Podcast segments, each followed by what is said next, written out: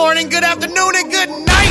And welcome to T-Pain's Nappy Boy Radio Podcast. The most fun you'll ever listen to while you're folding your clothes. Now let's get this straight. This is not your average podcast. T-Pain's Nappy Boy Radio is super fun, super crazy. It's pretty much an in-your-face conversation. That's the good thing about us. We don't do interviews. We do conversations. All of my guests, all of my co-hosts, we chill. We drink, we play games, we have the song of the week, we have the creative curse word of the week, as long as you're having fun as our guest. Speaking of guests, each week I'm gonna go through my whole contact list and dive head first into the world of music, gaming, exotic cars, tech, strippers probably, doctors probably, probably strippers that are only stripping so they can pay for tuition to become a doctor. You never know. My wife is a certified bartender. She'll make you a drink while you're here. We'll get you drunk and make you play VR after. It's a lot going on. But that's what it's all about over here at T-Pain's Nappy Boy Radio Podcast. See you soon, baby! You know, I got to tell you, I have so many garbage apps on my phone, I never know where to look for stuff. And recently, I decided to clean house. All the junk and clutter gone. This leaves me with my most cherished apps. You know, the ones that can do it all. Like my Live One app. Music, events, news, podcasts, comedy. Oh, and actual musical stations curated by humans, not those robots hanging out on Bezos's yacht. All this on one tiny little place on my phone. I've become such a fan of the app, we here at the Adam Carolla Show will give you three months free. Jump on to liveone.com forward slash Carolla to lock in your deal today. And with inflation at an all time high, this is a huge savings. Liveone.com forward slash Carolla for three months plus for free. No ads. Hey guys, welcome to CarCast. Uh, we've got a great episode. We're going to bring our friend Alistair Weaver back. We're going to go through some uh, some news from the New York Auto Show, new Range Rover, and uh, quite a few things. So before we get started, here's Geico. Do you own? Do you rent your home? Sure you do. And it can be hard work. You know it's easy? Bundling your policies with Geico. Geico makes it easy to bundle your homeowners or renters insurance along with your auto policy. It's a good thing too because you have so much to do already around your home. Why not make it easy? Go to geico.com, get a quote, and see just how much you could save. It's Geico easy. Visit geico.com today. That's geico.com.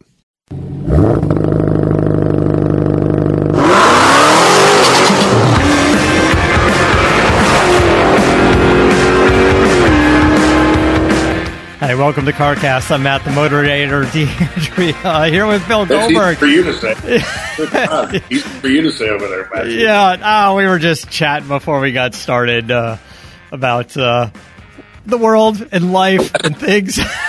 and, uh, A lot of things. And having a, having a laugh about it. Welcome back to the show, Alistair Weaver from Edmunds.com. How are you?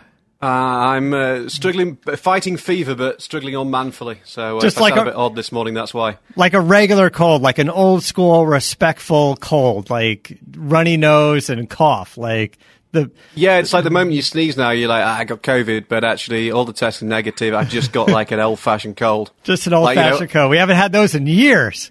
like 2017 all over again. You know, I'm telling you, we need to make sure it's it's it's it's not COVID. It's a fucking cold, That's right. Yeah. right? That shirt would sell out in two seconds. I'm going to wear that on the plane next week on the way out to Oh, yeah. Texas. Don't Are you don't worry, everyone. I'm just going to give you a cold, not COVID. It's all right. You'll only spend a few days in bed. Exactly. yeah. Uh, I know we've got a lot to talk about. Alistair just came back from New York Auto Show. Um, he brought his cold with him home, which is a well, for thank you for not being in the studio today, and uh, and uh, I want to get into that. But we've been seeing the teasers and stuff, uh, Bill, that you put up on social media. Uh, we're getting close to whatever the finale is, or the show, or something around the Dodge Chief Donut Maker campaign, and uh, we chatted a little bit about it last week, but you were still kind of, uh, I don't know, under embargo. And as things start to get, what can you tell us about the program now? Like, where are we Well, with it? the, the first episode, if you go to uh, DodgeGarage.com, the first episode of the three part series is up. It went live yesterday, I think, or two days ago. And, um, you know, it, it was a culmination of 170 something thousand entrants. Uh, we met out in Scottsdale, the former Bondurant location, Radford Racing. And uh, we we put the final ten. We, we whittled it down. They whittled it down to the final ten contestants, and we put them through the paces in a four to five day excursion, uh, uh, whatever you want to call it, out at Radford.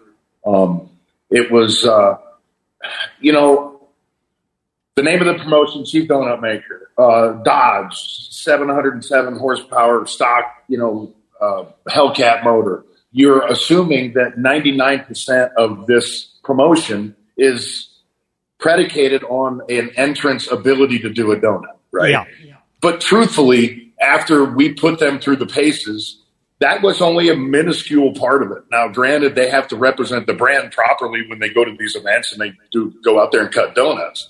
But truthfully, who they were as a person and their affinity for the Dodge brand and their history with it, their knowledge of it, played much more of a role, I believe, than the driving aspect. Now, granted, you can teach a monkey how to do a donut, right? so, I mean, Hagen was out there. He did a lot of tutelage with everybody. Everybody had the ability, you know, a, a, a certain amount of ability driving wise.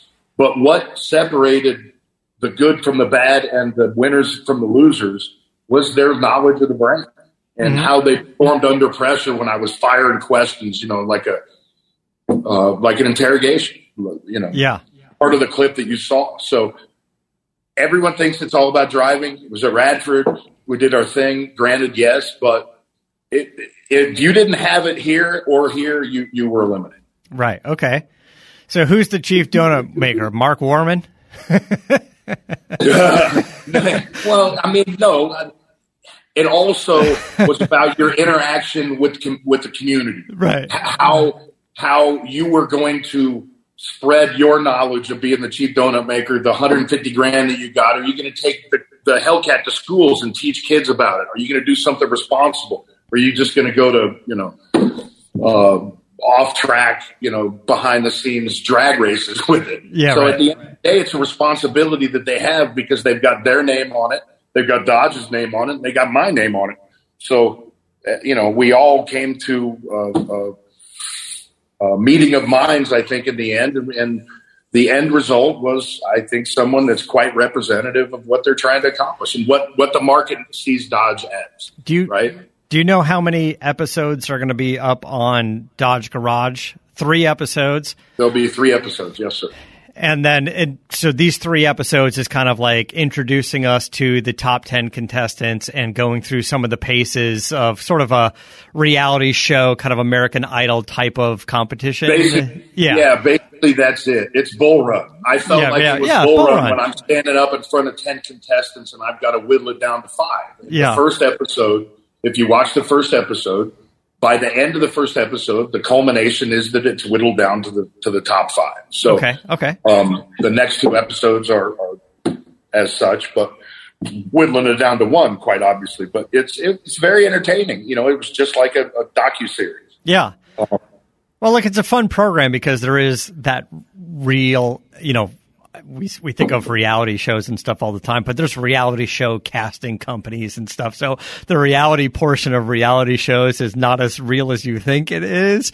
Uh, but in this case, this actually was a fan based promotion that uh, people submitted, and, and and you know, I'm sure there are you know up and coming racing car drivers and everyone just signing up for this thing just to make a name for themselves. But uh, We had everyone represented, Yeah. but at, at, in the end, you can you can smell. you- Hey, man, you can smell bullshit from a mile away.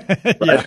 I mean, we all we all can, and and I had to be I had to give my opinion of what was going on, as did everyone else who was in, who was involved, because it's not like a it, it can't just be a corporate decision because it's not that they're looking for things.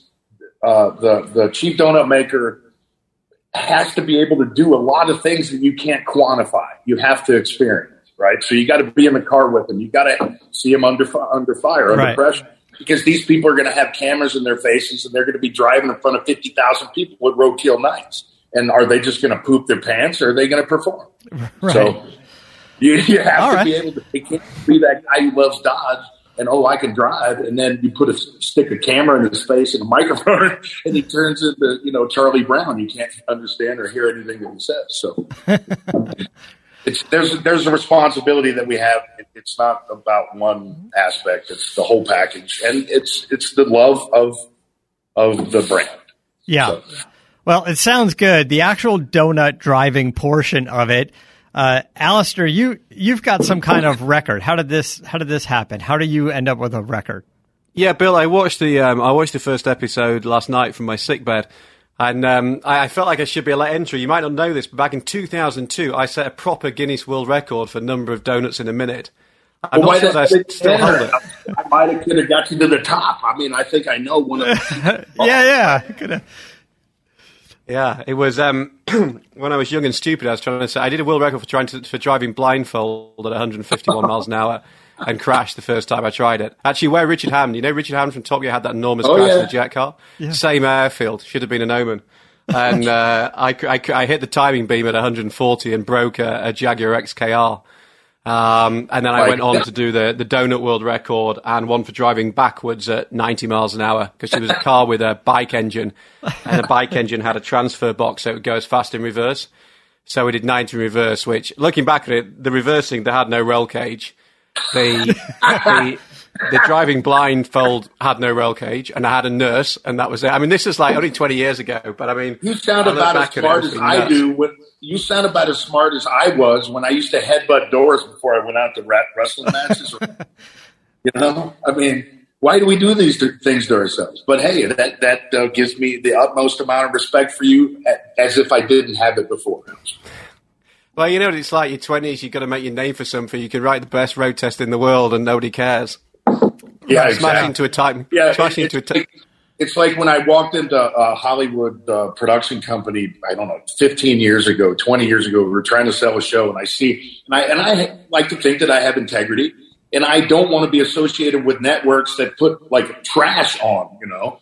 And and I walk in, and there's all of these pictures of the of the of the programs that they represent, and you know each one of them are trash. I look at the guy and I said, listen, you know, in this day and age of the internet and everything, you're telling me that, and Matt, I've told you this, this story, but you're telling me that if I do something absolutely ridiculous, then, and I get a certain amount of followers or likes, then that gives me an instant in to a production company meeting in Hollywood. He says, yeah. I said, so if I cut my penis off and get 500,000 people to watch it, in like an hour, then uh, then I get a meeting. And he looks at me with as serious as he can be, and he and he shook his head yes. Have you not heard of John Wayne Bobbitt? Yeah, um, yeah. I mean, it's, it's but you're right, Bill. And I did all this before social media, um, and and missed out massively. But the the funniest thing about the whole thing is the donut thing was fairly.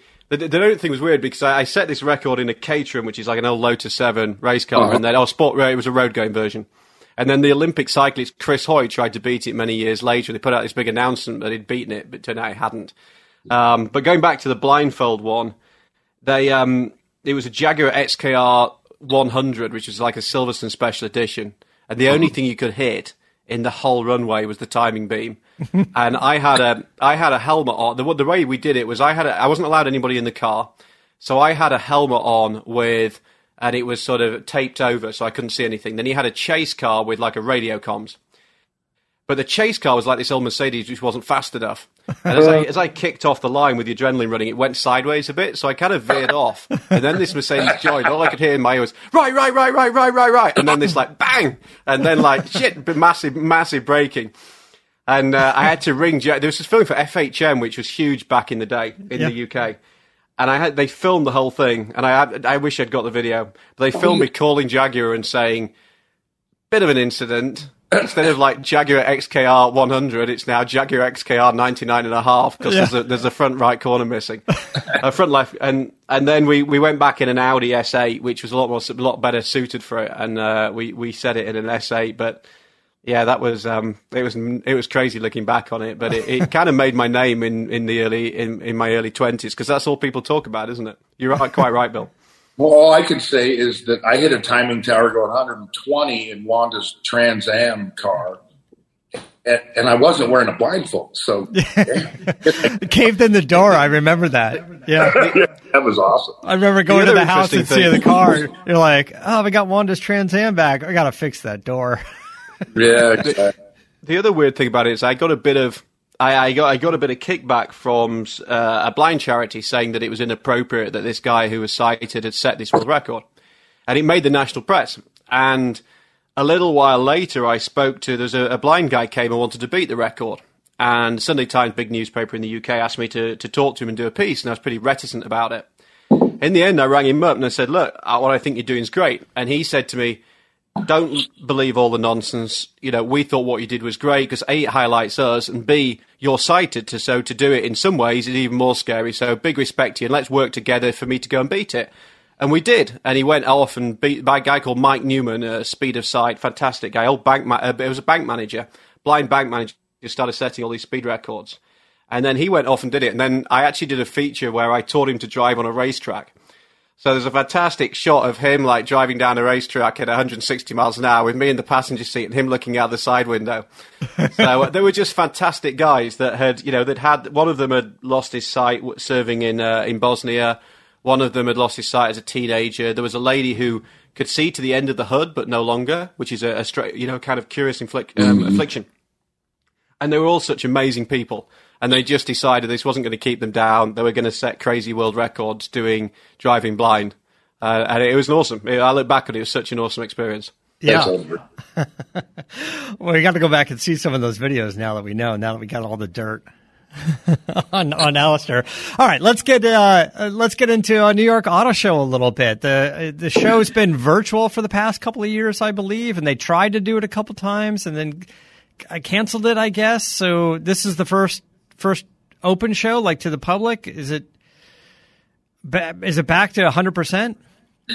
Yeah, I mean, last if you remember, like, last year was cancelled at two weeks' notice. Porsche literally had cars in the air; they were literally on the plane somewhere over the Atlantic when they cancelled it. So that was really tough. Uh, this year, yeah, it was back. I mean, it was probably a bit like LA was. It was probably like 30, 40 percent of maybe what it was at its peak. Um, but you know, a good representative. Ford had, Ford were there uh, in in force. Toyota, Nissan, Infiniti. Um, you know, there was there was some really big brands there. You know, put, putting putting some effort into it. Dodge, you know, the whole uh, Stellantis was wa- was there. Most people, Hyundai, Kia, etc. So it was a good show. Great to catch up with people. And I talked to some of the the chief marketing people, and you know, they were saying that actually, uh, just as a dealers have got no inventory, so as a way for consumers to come in and see the cars and to get a real sense of what each brand's offering, they thought it absolutely made sense to be there. Um, and that was good to see. I like auto shows. I like the fact that it brings everybody together from a press perspective. All the big players from the you know the from the world or certainly used to come together, and that's fantastic. And from a consumer perspective, it's just a great opportunity to go and see cars and you know not have that pressure of are you going to buy one? What's the deal? And all the rest of it. I, I, you know, I'm I'm a fan, but I also recognise that they are phenomenally expensive to put on. Yeah. What were uh, what were some of the things that you were out there uh, looking at specifically? I know there's some some new car debuts. We're we're kind of I don't know that we see a lot of concept cars these days. Uh, it, that's a big expensive thing. Um, I think Lincoln was talking about announcing kind of a, a concept EV SUV, and they said that was going to be you know, just a lot of what we can look forward to in the future, certain design elements and some technology elements. But uh, is is everything on the floor really kind of production ready? You know, kind of ninety percent production there. Is it kind of like when we debuted the new Z? You no, know, I it's think like- this is the thing. To be honest, with the, with the shows now, or certainly with this show, is that the, the, the big stuff happened away from the show. Um, so you know, Kia had a slightly tweaked Telluride. The Hyundai had the slightly tweaked uh, Palisade. Um, but there wasn't there wasn't that kind of like epic show car or pro, you know, that that that, we remember from our youth. It was a fairly um, workmanlike show uh, in, in in that respect. Um, I actually the following morning went to a, a big BMW event in. I they basically took advantage of the fact that half the wor- world's automotive media are in New York and held like a little secret thing uh, in the middle of Manhattan for the new 7 Series and i7. uh, which was really interesting. That was a proper debut with you know f- you know five global board members and and a, and a big you know big shebang, and that actually. You know, that that all got released yesterday, so that was probably the biggest news, and that must have really upset the show organisers. Because to be honest, they were kind of hi- hijacking the show without actually spending money being there, which was kind of you know not not not cricket as we say in England. So, so let me ask you a little bit about those cars specifically. So, um, you have to explain what the i7 is uh, for for everyone that doesn't know. But the seven series is is the big sedan, the flagship car. Is the seven series? What did they ended up debuting? Is this the another sort of sporty version of the large sedan, or is the seven series really making a play for? The luxury portion of, let's say, the Mercedes S Class. So, the interesting thing about what BMW is doing, and there is a sort of divergence in the market at the moment between if you're Mercedes, you're basically making two cars. You're making a S Class and an EQS, the EQS being the, the electric. Porsche are basically saying gasoline's dead. We're just going to do an electric version of the Macan and that's it. And we expect the next generation of the Cayman Boxster to be electric too, and that's it. BMW um, is taking, and like Range Rover, for example, is taking a different view and saying we're going to make electric and gas powered versions of what is ostensibly the same vehicle. Now, I had a really long chat. We can come on to this in a minute because he said some really interesting things. But I had a long chat to BMW's design director at this event.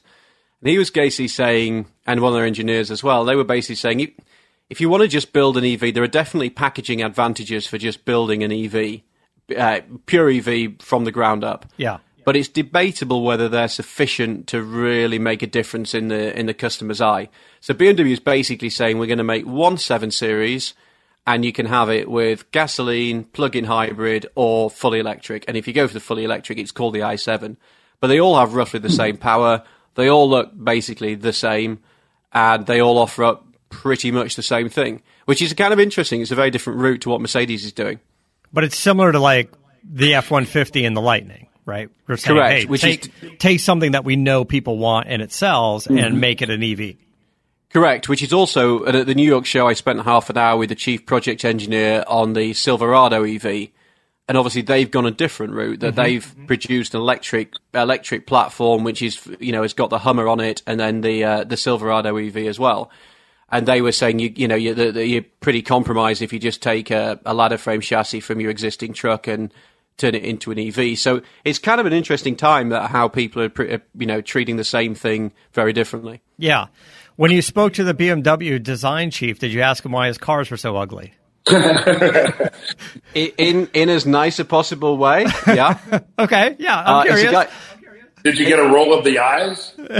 He's a guy called. I mean, he's he's a Croatian guy. I hope I'm pronouncing this right. Sort of basically Domagoj uh, Dukec. Really, really, really nice guy. He was he was actually really really interesting. I asked him why they were. I, the word I actually used was I was conscious that they were sometimes polarizing. Was the expression I actually I, used. I, I would. If you walked up to the guy and he turned around and faced you and he's like, "Hi, I'm the design chief," and he had giant buck teeth like a rabbit, and you were like, "Oh, I oh, nice to meet you. I get it now. like if it was literally what the way he he physically is, then I would understand.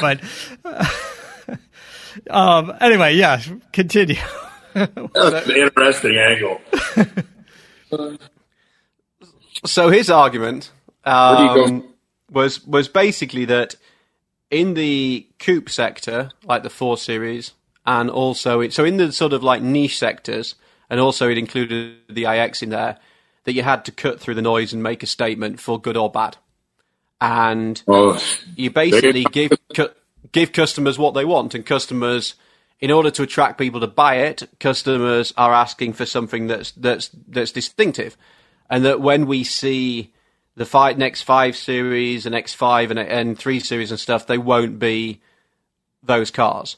Um, he was also pretty adamant that you know that, that this is this is sort of transitory and, and, and this is a fashion thing and that big grills aren't necessarily here to stay and he was comparing it to watches that you know watches became really big now they're becoming quite small again um, so he was saying that this is this is a sort of trend thing it's not necessarily fixed in stone but for our niche products like the coupes and the uh, and and the iX, then you know we need to go all out there and, and, and do something that cuts through the noise. And this is what customers tell us they want.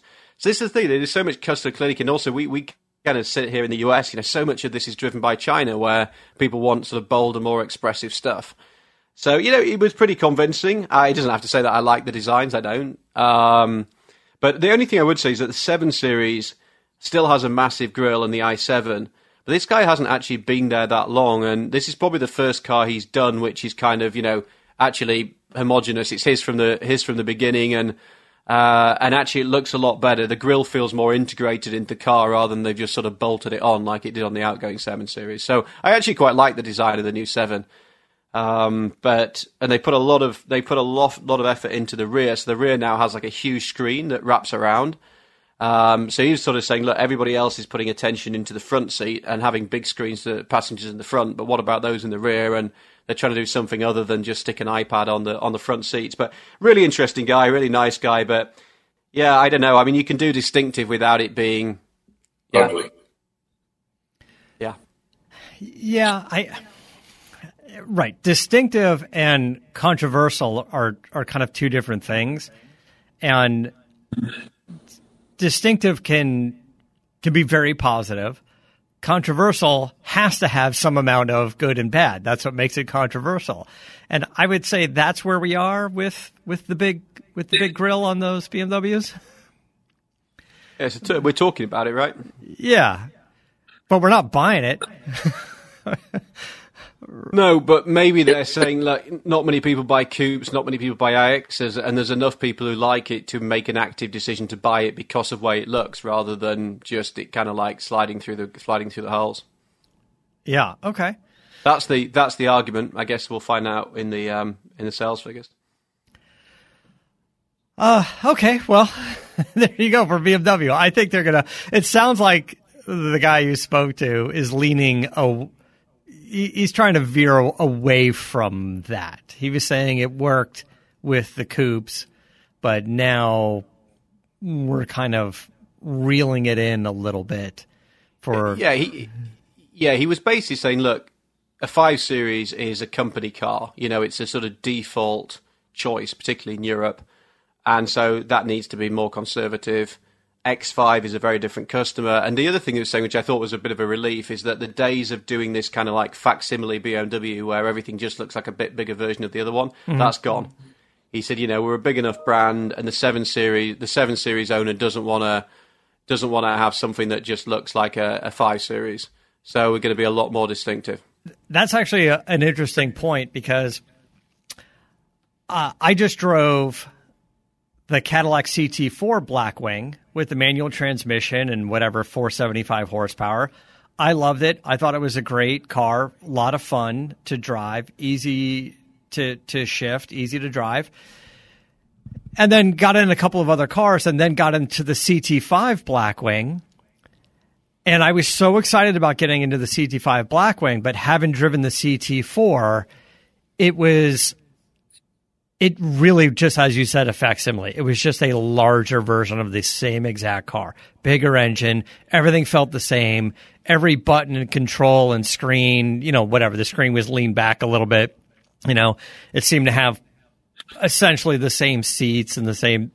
It was just like, I, I mean, don't get me wrong. The CT5 Blackwing is is fun as hell and fast and and and the manual transmission really makes it fun and being able to have that option in a in a super sedan uh, was cool, but honestly, I mean, correct me if I'm wrong, but I can't really think of much of anything that was different between the two cars other than the size and the horsepower. It was literally just a ballooned up version of of the CT4. Right? So it gives it gives another group of people the ability to get in and enjoy it. I mean, yes, it's just kind of like, hey, do you want the you know the sixty thousand dollar version or the ninety five thousand dollar version? You know, or do you want the one that's slightly smaller or the one that's slightly bigger? I, I, I guess I would say I would have been interested in a few other, a few other changes, albeit subtle changes. I just think like, oh well, when I jumped up, you know, whatever thirty thousand dollars in price and larger size and larger, maybe I was expecting like a little less plastic and maybe some, you know, a little more tactile controls and maybe a little more leather or Alcantara and just a, you know, like a few things. And and all what it felt like to me was going from the CT4 to the CT5 uh, was was just just more engine and a little bit bigger car, which is which is fine. It just seemed Yeah, like they're- yeah, trying to replicate something that are that worked and give you a little bit of a twist on it. yeah, There are a lot of there there there's a huge amount of people. Well, there might be. Uh, There's at least one person out there that once they find something they really like, they continue to get it over and over again, no matter how redundant it is. I.e., my second TRX, right? Yeah. So I'm I'm that's my next vehicle. Why? Because for me, comparatively, there's nothing else out there like it. So if I'm going to do have two of them, if I'm going to want to do two different things with two different vehicles, then why not replicate it with the same one that I get vast amount of enjoyment in one area and just I can double it in another. right. So I mean, I can Yeah, understand what I- they do, but but you know, Well, you bring yeah, up I'd like a little twist on it, but it, yeah, you know, you go with you go with what you know, and you go with what excites you, right? Right. So, but you bring up a good point because we like to personalize vehicles. We like to modify the vehicles. So, you having two of them allows you to do two different type of setups on them. You know, you can, you know, you can be like, oh, this is, you know, this is strictly my off-road one or whatever, my weekend one. This is my daily drive one. You know, maybe this one has got the 37 inch tires and it's a little louder, you know, with the road noise. And then my other one, you know, doesn't. It's a little easier to get into and it's a little quieter around, you know, so that, that, that part I, that part I get for sure when you personalize it. So yeah, I, all right. Well, then get the Cadillac that you like Look and at your personalize Mustang. it. Look at your Mustang platform. Yeah, yeah, right. I, you know, I've got a couple of Mustangs, a couple different years, and they're all kind of modified different ways. And uh, exactly. yeah, Right. Um, so you're making one thing that you really enjoy quite redundant, but you're doing it because you can and you enjoy, and that's what you Mm-hmm. enjoy, and you know what you're getting. It's lineage, right? I mean, Yep. you love them, you, you love what they've done. So I, I'm the same way. Um, Alistair, I want to ask you about the Range Rover. I know you got a chance to finally drive it, I believe. This is the new flagship vehicle from Land Rover, the full size Range Rover. You know, these are vehicles that, that we all seem to like. Uh, I know, Bill, you've got one. Wanda drives one, r- rolls around with one with Rufus, the kangaroo, in, in the in the front seat, which I saw her post of that the other day. and uh, He's Rufus everywhere. yeah, I actually I was looking at that. He might have been sitting in the Ford at the time, but uh, but but uh, I you know a, a few months ago he went to the debut that was out here. Um, very cool looking vehicle, the full size Range Rover. A very kind of sleek. Everything is sort of flush on the exterior. Every door handle, every line and, and kind of whatever break you want, uh, you call it. You know, um, not a lot of texture to the body, right? Everything is very, very sleek and very smooth. And I imagine that's going to contribute to less wind noise and better aerodynamics. And when they get around to doing maybe a hybrid or an EV version, uh, it'll be a quiet vehicle, right? Because that's one of the things that we run into is, you know, at SEMA when they're taking all these old vehicles, old Cadillacs, and even Fords, you know, uh, uh, F100, I think it was, that they turned into an EV. People are like, oh, this thing's got a lot of wind noise. It's loud. It's like, yeah, because it's a 40 year old truck that wasn't supposed to be electric, right? It was supposed to have a really loud engine and stuff in it. So you didn't expect to hear things like, you know, mirrors and antennas and stuff whipping through the air. But, uh, anyway, that being said, what, what are your thoughts on the, on the Range Rover? Yeah, I, I think you're right about design, but actually, I think it's a philosophy thing as well. I mean, it's not just not just the uh, the aero. So in some ways, they might compromise a bit better by not having uh, some of the tricks and features, but it it's part of their sort of reductionist, um, without getting into pretentious design language. They've gone a very different way to BMW, and, and I think credit to them. They're basically saying, right, we want to be distinctive, but rather than like over design something and have it date within two years, let's do something that you know takes on the traditional themes of a Range Rover, but makes it look very kind of elegant, very simple. And for a car that's that big with that much surface area, they've done some a really really good job of of hanging it all together. There's some little details like behind the uh, behind the front wheels, you've got these little vertical parts which are designed. They're just aesthetic and they're just designed to make it not look too massive. And again, at the rear, if you look at the rear lights, there's like a little plastic piece that extends. Again, it's all to kind of make the thing look harmonious. I think it looks great and it's got massive presence on the road. And this thing's probably designed to last the next 10 years. So it's not, it's not, can't be something that's too fashionable. Um, and it looks like a Range Rover. And a few people are saying, oh, you know, it's a bit, you know, he, he doesn't really move the game on, you know, visually, but I actually think it does. I think it, I think it's a very sensible and, and very well executed approach. And, and also the, the, the vehicle itself is, Inside, it's very simple, very elegant. Big screen, of course, for all the, the gadgets, but super comfortable. And for the first time, you can get a three row. And actually, my favourite, I drove.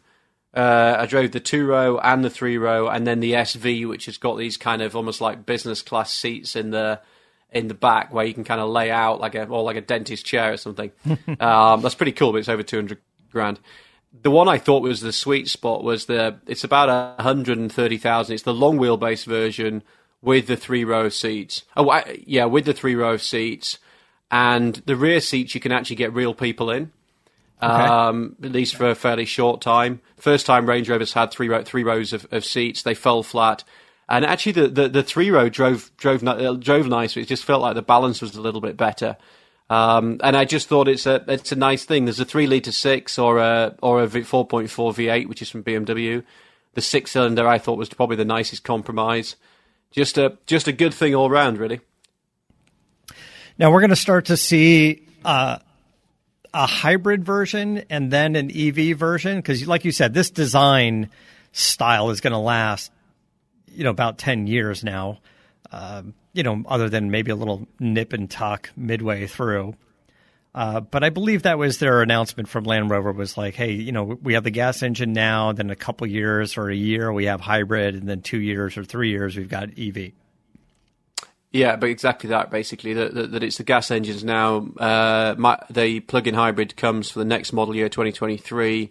Then EV, and the EV will basically be like the BMW. It will just be an electric version of the same car. So underneath the floor, there's already a gap uh, same with the BMW. There's basically they've left a hole beneath, beneath the floor for the batteries. So if it's the if it's the plug-in hybrid, the batteries take up you know 30 40 percent of the floor. If it's the full EV, then you've got batteries all the way.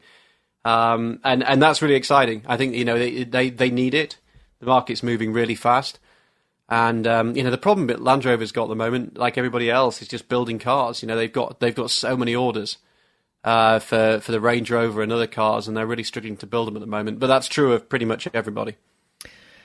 That's actually a, a, good point to bring up. Being at New York Auto Show and, and sitting in on a lot of these presentations, was was that fairly consistent among all the manufacturers? Are they talking about things like chip issues and supply chain issues? And uh, I mean, we're going into this model where not just the supply chain issues, but the ordering process is leaning more toward a little less going to the dealer and shopping around for a new car and instead it's going to be you start online and maybe you you order something I, I, imagine you can go to a dealer and like test drive something but then you're going to sit down and order it and everything's going to be a little less inventory on dealer lots and a little bit more you know kind of order it and wait a little bit.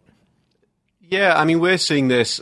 Uh, the risk of plugging Edmunds, you know, we're actually seeing that that more people are using our site because you can come and research the car online. You can see what's available. You can see what sort of trims you should be buying and everything else. So, yeah, we're we're it's actually we're actually seeing a, positive spin from that, if you like. Like um, the one, I mean, in Europe, particularly in the luxury market, I remember growing up. My dad bought used and bought new Mercedes E classes, and you know, we used to special order those and it was like three months of excitement, then waiting for the thing to be built and arrive.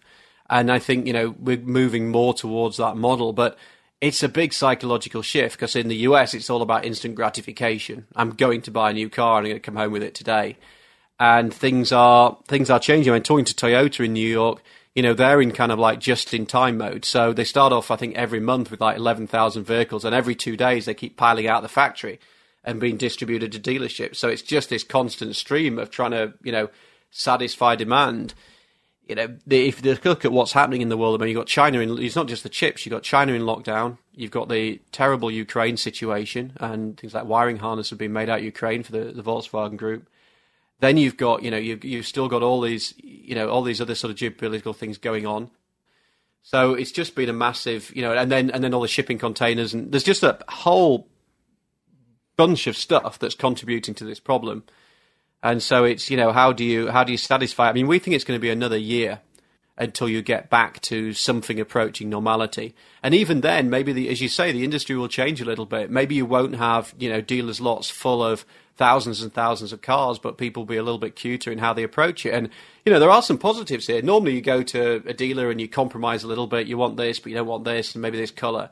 You know why not? If you know that it's going to take six months to to get a Defender or a Bronco why not special order the one exactly that you want? You know, with ex- all the options that you want in the color that you want, and you know, then look forward to getting it.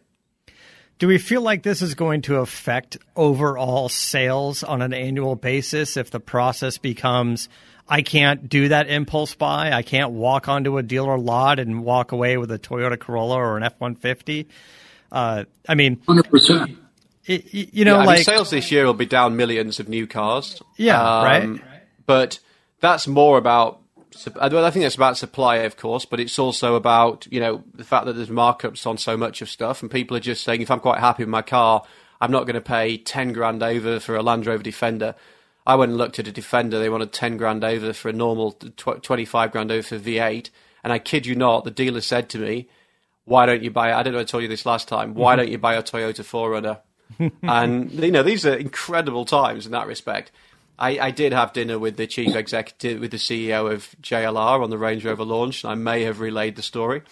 um, but uh, and that's not to say, look at me. I just thought it was extraordinary, and, and, everybody's well aware of this. And the whole markup thing is, you know, the whole the, the whole markup thing. It's it's hard because if you're a dealer, obviously there's there's money to be made, and you understand that. If you're a brand, then you're looking at it long term. So you know, one side of the equation is saying I need to make money now because I, I just haven't got enough cars to sell. And then the other side of it is saying this is a long term project with you know long term customer loyalty. So it's it's tough. It's you know it's a tough place to be at the moment for sure.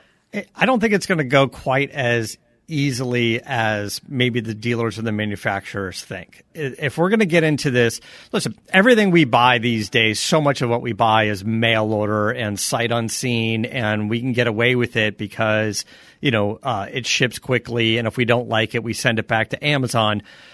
But the idea of maybe not test driving a car anymore, seeing a car but not test driving it is is a behavioral shift, and in some cases, not even seeing it in person and somebody ordering it.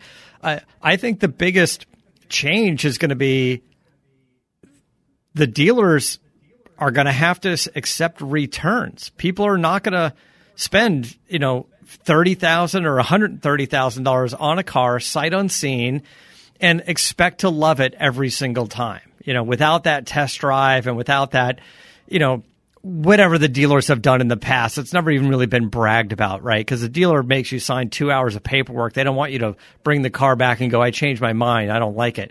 You, you know, you get 24 hours or 72 hours to bring it back. There's going to have to be some sort of like 10 day and eventually like 30 day return policy. And we're going to have a bunch of cars with 300 miles on them sitting on, on lots and they're going to become sort of new used cars. And those are going to be the ones you're going to be able to buy on the lot and walk away with. Everyone's yeah, going to I mean, order the new ones, and then if you want one with 500 miles on it, you're going to you're going to see a lot, not full, but you're going to see a handful of cars on the lot of people like, "Hey, I didn't like it after 18 days." And a lot of manufacturers are going to hate this process throughout the next well the last couple of years the, the coming years and they're going to long for the day when they can sell an electric vehicle to somebody that they can plug it into their computer and personalize it themselves. Yeah right? Yeah. Yeah. And, i guarantee you that's where it's going. And, and and the complexities of doing things in returns just the financing and the paperwork. I mean you're Everything. gonna you're gonna oh. You're going to return your car, maybe, potentially, right? Because you don't get a chance to drive it and you're just ordering it. What if you return it before that first payment even comes in? And I get the, the way the dealers make money. There's bonuses on financing and things like that. It's just like, it's, it's behind the scenes is going to be kind of a crazy system, right? Don't you think? Yeah, it's, was- it's. I mean, we already see it in like the used car market with that sale or return. I mean, it's different because cars have already got got miles on them. But yeah, I mean, like online shopping, I suppose when you think about it, even you know, even the test drive. What do you actually learn from a test drive? You know, for 15 minutes around the block, maybe you check out your friends' cars and stuff. So you know, dealers need everybody's having to readjust to this as well, and you know, who knows? I, I mean, you know, we've had the pandemic, everybody shopping from home. We've now had the chip shortage where you can't, you know, a lot of times you can't go to a dealer and see the car. You know, you can't, you, you, you can't go for a test drive because they physically haven't got the cars because they've sold them. So it's a, mm-hmm. it's a, it's a really strange market. So you know, who knows? Two or three years down the line, but yeah, online sales, doing more from home. Come and pick your used car up from home, and we'll deliver you a new one. You know, don't even go to a dealership you know, everybody's going to have to readjust to it. But yeah, it's a pretty resilient industry, and I'm I'm, I'm sure it will. Yeah. Well, look, I mean, there's the convenience portion of it and getting what you want and ordering what you want. That part we like. But you're right. I mean, there's going to be vehicles where you're like, I just don't fit in it, or, or or the seat's way uncomfortable, or it's a little louder than I thought it was going to be, or or you know, a little bumpier than I thought it was going to be, or you know, or, or or something, right? Yeah. you know and then unless the dealer can fix those things as part of the sales process at like no cost to the customer right? Then you know you know what i'm saying? Like what's included in that first like 30 day warranty right? If you for example something on the higher end. You go and you order a brand new C8 Corvette and there's a bunch of different seat options and then you realize what you ordered was wildly uncomfortable and you can't fit well in the seat and it's jamming into your back. Can you go back to the dealer and go, "Well, I like the car, I special ordered it, but the seats are terrible. How much time do I have for you to swap the seats at no cost to me the customer?" I guess the tricky thing, Matt, is like even if you go to a dealer today, it's not like you can go to a Chevy dealer and sit in six different Corvette seats. I suppose what you're saying is if they're on the lot, you can go and sit in them and get a sense of them on the lot. Yeah. Uh, yeah, I see your point. Yeah, or yeah, it's a tricky one, right? or it's going to be more of you got to go into the dealer and you go through the process that would normally be a high end process. You're going to go order your Aston Martin or your Ferrari. So there is the fancy showroom with six different seats and 15 different leather samples and every paint. And, and, and if that's going to be the process where you get to sit down and everything, you know, it's like when we go to the SEMA show or PRI and you go to the Recaro booth, you know, the Recaro booth is just a bunch of people having a seat. you know, just sitting down going, oh, this is comfortable. This isn't comfortable. Or it's a little snug here. Or the bolsters are a little high. Or, you know, uh, uh, that's the best part of the Recaro booth is actually get to try what you want because I've, I've been in that booth several times and said, I really, really like this seat, but it turns out it's the other one that's more comfortable. That's a beautiful seat, but damn, it's uncomfortable. Yeah, right? There's, there's, there's a bit Many of that. times. Yeah. Uh, anyway, it was just kind of a kind of a thought. Um, all right. What else? Is, what else was going on at, at New York before uh, we you know we run out of time here? Uh, spent some time with Lambo's one of Lambo's chief engineers. They brought out a Huracán uh, Tecnica, which is basically between the Evo and the um, STO. You know that, that STO, the one with the crazy wing, which is basically the uh, the, ra- the the race car. And talk about Uh, a car ro- with wildly uncomfortable seats. that STO, I drove that thing, and that was so much fun to drive. But I was like, I, I can't drive this thing for more than a day. They're like, you want to drive it? You can have it for eight hours. Seven, six hours into it, I'm like, I'm dying here.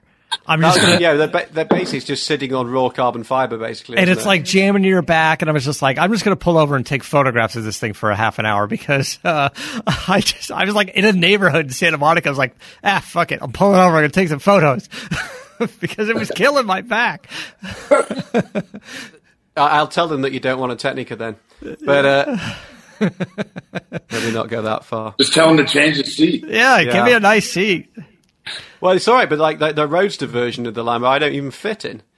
You know, it's like because the the, the roof's still so much the passenger space that. Uh, But anyway, go back to Tecnica. This is this is a, a sort of between car. So they recognise the, all the reasons you've just said, Matt, that the STO basically is too much, and that it's more of a track day special than a road car. Mm-hmm. And the Tecnica is kind of almost like a, I, I think it's like a 911 GTS. So it's between the entry level car and then the the sort of really hardcore version, and it looks great. Slightly subtle, more subtle rear wing.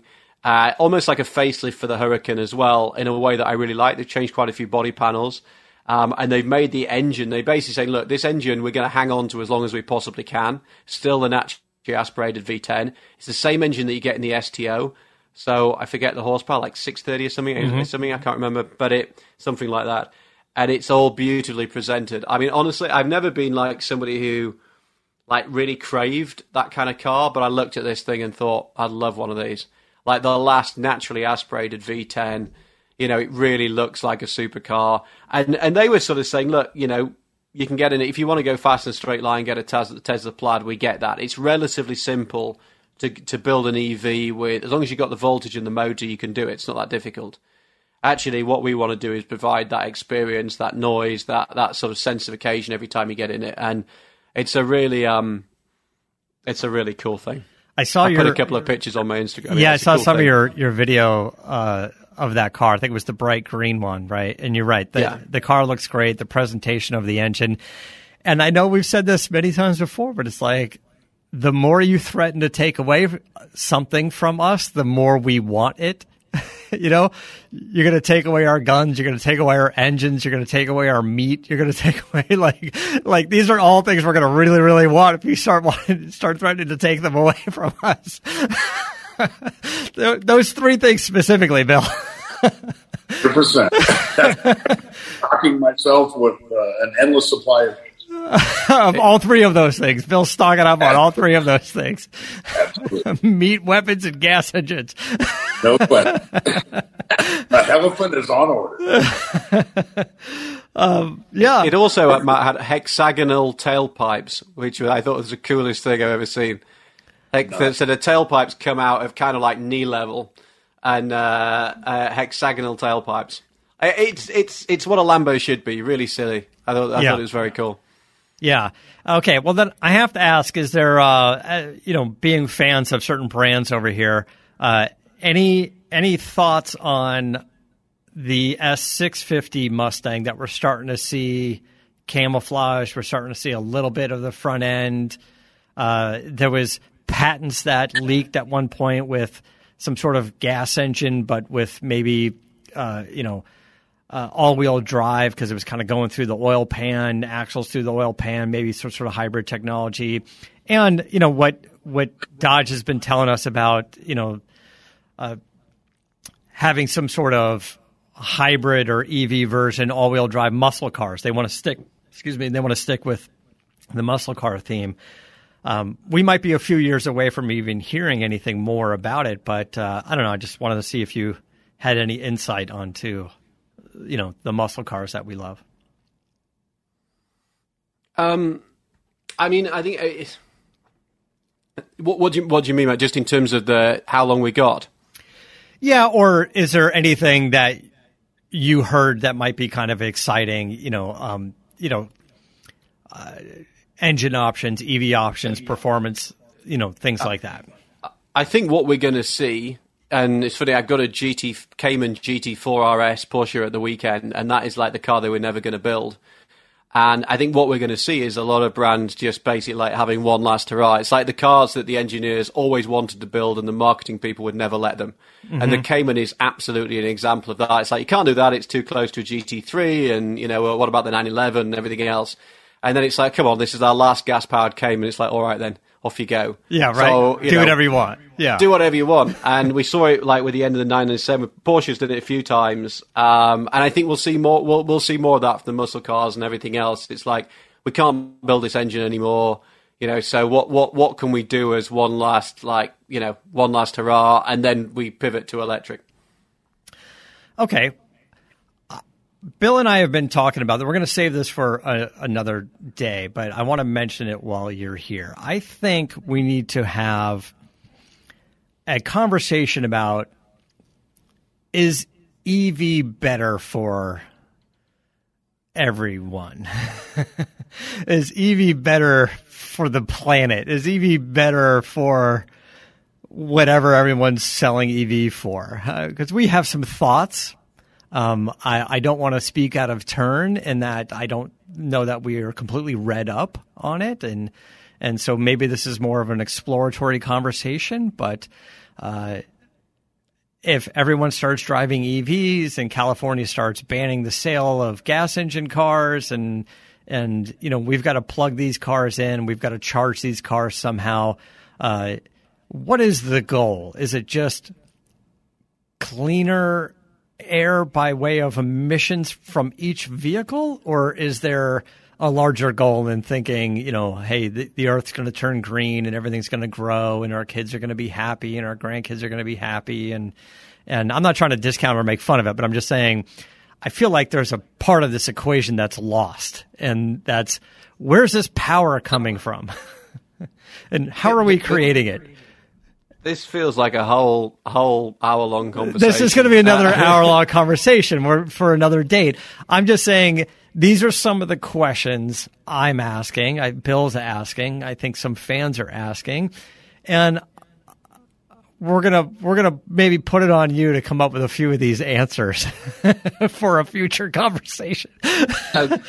okay, I mean, yeah, it's it's. Uh, it's it's it's it's a fascinating it's a fascinating subject and why we all driving EVs not hydrogen and is that politics and but then what is hydrogen? Hydrogen is just uh, an EV car with a with its own power source and yeah, there's tons of uh, yeah, there's there's there's tons of stuff on this, and then there's all the concerns about lithium and all the all the stuff that you need to generate the batteries, and how are there going to be enough battery supply, and where does the electricity come from, and, and the recycling. Yeah, where do they go? Where do they go afterwards? The recycling of the batteries and how much of a battery is recyclable.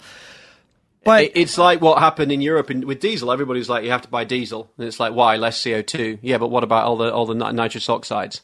And and I had friends of mine say, I said, look, you know, it's like, do you want localized pollution or do you want global pollution? Because you like the, the this, and, and then eventually they came up with a, a solution for both. But it was you know, and then suddenly Dieselgate happens, and now nobody buys a diesel at a time when actually diesels are cleaner than gas. You know, as long as you buy the right one. So, so much of it's driven by politics and what you can sell to the public. And yep, yep. How to talk about it? I think we might need a bit more time. We're going to need yes. a bit more time. All right, let's. uh uh, I I think we're gonna wrap. we're gonna Keep the air in the spare and your hands on the. yeah, yeah, yeah.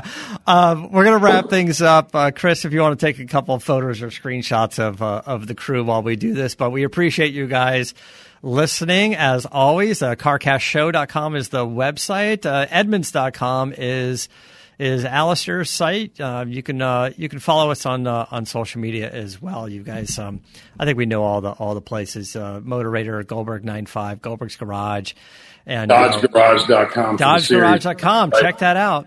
And uh, Weaver on Cars. He's the man. Weaver on Cars. That's all the accounts now, right? So everything is Weaver on Cars. Yeah, I think it's Alistair Weaver, Weaver on Cars on Twitter. Yeah, yeah, that's right. what it says on the tin, Matt. Chris is nodding his head. I don't know. it, it's still at Alistair Weaver, but his name is. Oh, Weaver. Okay, so at Alistair Weaver. There you go. I, I, didn't see it up the screen there. So, uh, oh, there it is. At Alistair Weaver. Weaver on cars. I got it. I, I didn't. I got it now. All right. Problem solved. That's where he is. Follow him. Uh, thanks, guys. Thanks for listening. Until next time, keep the air in the spare and the bag in the wheel. Boom, boom. For the latest updates and call in times, follow the show on Facebook, Twitter, and Instagram at CarCast Show. If you'd like to write in, fill out the form on CarCastShow.com. And don't forget to give us a nice rating on iTunes. CarCast is a Carolla digital production and is produced by Chris Laxamana. For more information, visit CarCastShow.com.